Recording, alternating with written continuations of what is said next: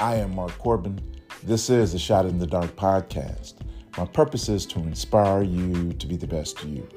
This is podcast number 75. I have a thought that I want to share with you today. God gave you your gift, so stop believing the fool who told you your gift was no good. Listen, you must not believe them because each and every time you have shared your gift with the world, the world has gotten better. Let's add some scripture. 2 Corinthians chapter 8, verse 12.